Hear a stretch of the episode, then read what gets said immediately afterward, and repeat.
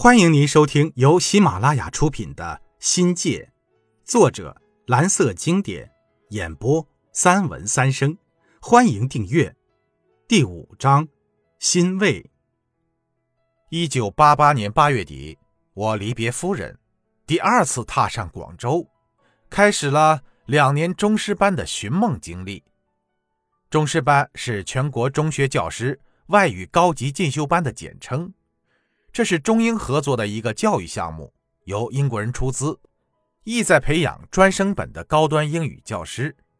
对英方来说，算是文化侵略和意识形态渗透；而对于我们呢，则是一种文化互补。我们要的是内涵，接受的是物质文明。中师班设在广州外国语学院，后来改成广州外语外贸大学，学员来自河南。江西和广西三省，由各省自主命题，每个省从参考人中选拔十四名优秀分子，组成两个班。一九八三年开始到一九八八年，已经举办了六期，每期两年，合格毕业后授予文学士学位。当年在北外、上外，好像也有类似的中师班。改革开放后，外语教育得到了空前的发展。但跟国家快速发展的需求相比，还是有很大的差距。一九八三年后，各行各业需要大量的外语人才，英语本科生纷纷改行下海，充实在教育战线的基本上是大专院校生。提高这部分教师的专业水平，成为提高基础教育的关键。国家是站在战略的高度来看待这种文化交流，属于顶层设计项目。政府在政策上给了我们这些学员最优惠的待遇，光凭带薪学习，享受来往车费补贴，就让人羡慕的要死。比起当时一般大学专升本的各种进修模式来看，这个应该是最高端的。仅广西那一年集中在南宁师院考试的教师就有一百多号人，而包括我在内的其他十三个学员。属于碰上运气中了彩票的那一类。到广外进修，无疑是我们事业的重要转折点。与我与我们所有的同学，都是一次伟大的航行，决定了人生的宽度和深度。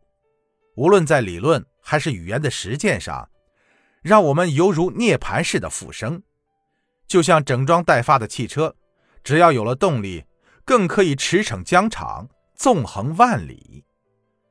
当时的广外还名不见经传，在暨南大学、华南农大、华南理工大学排名之后，更与中山大学、华南师范大学、广州药科大学不在一个档次上。但对于我们这些学外语的人来说，这就是一个圣地呀！在我们心中，这就是朝圣的天堂。广外啊，是个年轻的学院。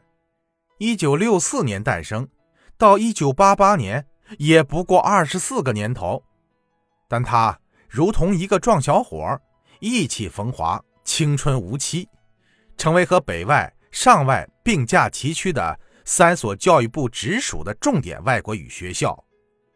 不过，也因为被教育部这个婆婆管着，婆婆较穷，广外的日子就不好过，虽身在广州。却又得不到干爹的青睐，有点左右为难的意思。几经磋商，不得已跟省属的广州对外贸易学院合并成了现在的广东外语外贸大学。那时的广东在全国已是首富，变成省属大学后，既有中央的支持，又可以获得省里的重点扶贫。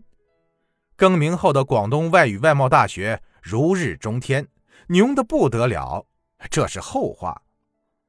听人说呀，在两校合并之前，还曾经短时期的更名为广州外国语大学，校门口的牌子从广州 Institute of Foreign Languages 改为广州 University of Foreign Languages，缩写中的 GIFL 和改名后的 GUFL 只有一个字母之差。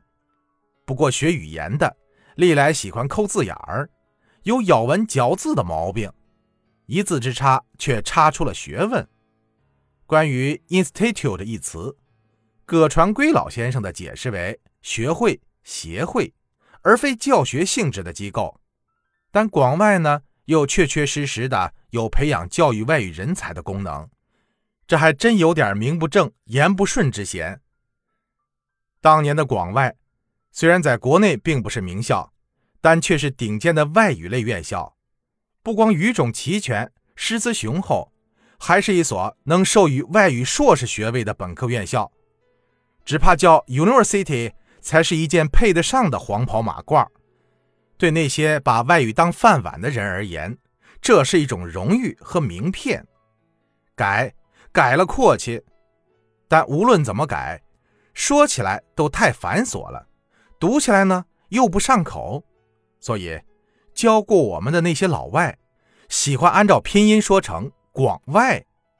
每一次看到我们在校门口留影后那几个飘逸的大字“广外”两字，读起来就觉得特别亲切。听众朋友，本集已播讲完毕，感谢您的收听，精彩继续。